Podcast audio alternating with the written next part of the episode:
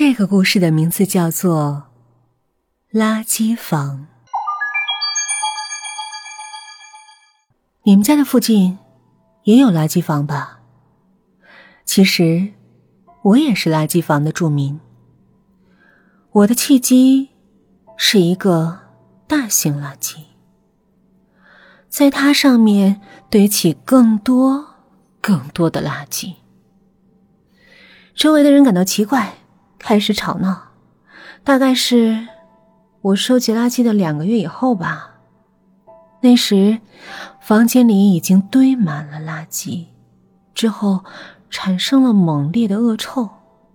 当然没有人敢接近我，周围的人也会来抱怨，但是只是在外面大吵大闹。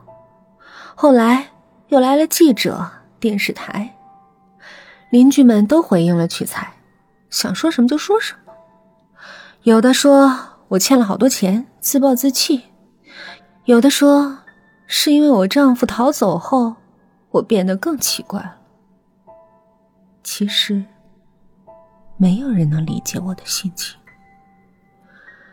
骚动闹得很大，后来全国都关注了，因为发生了一件大事儿。没错，我家着火了。当时我出门了，所以平安无事，可是家里被烧得一干二净。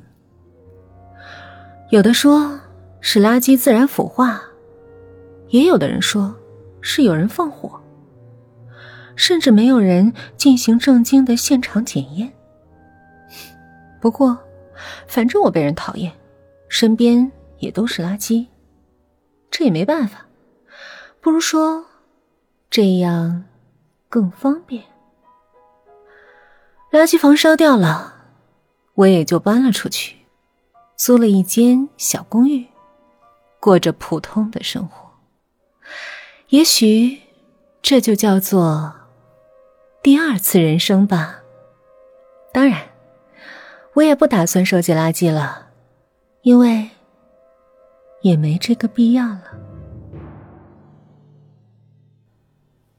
好了，这就是我为你讲述的垃圾房的故事。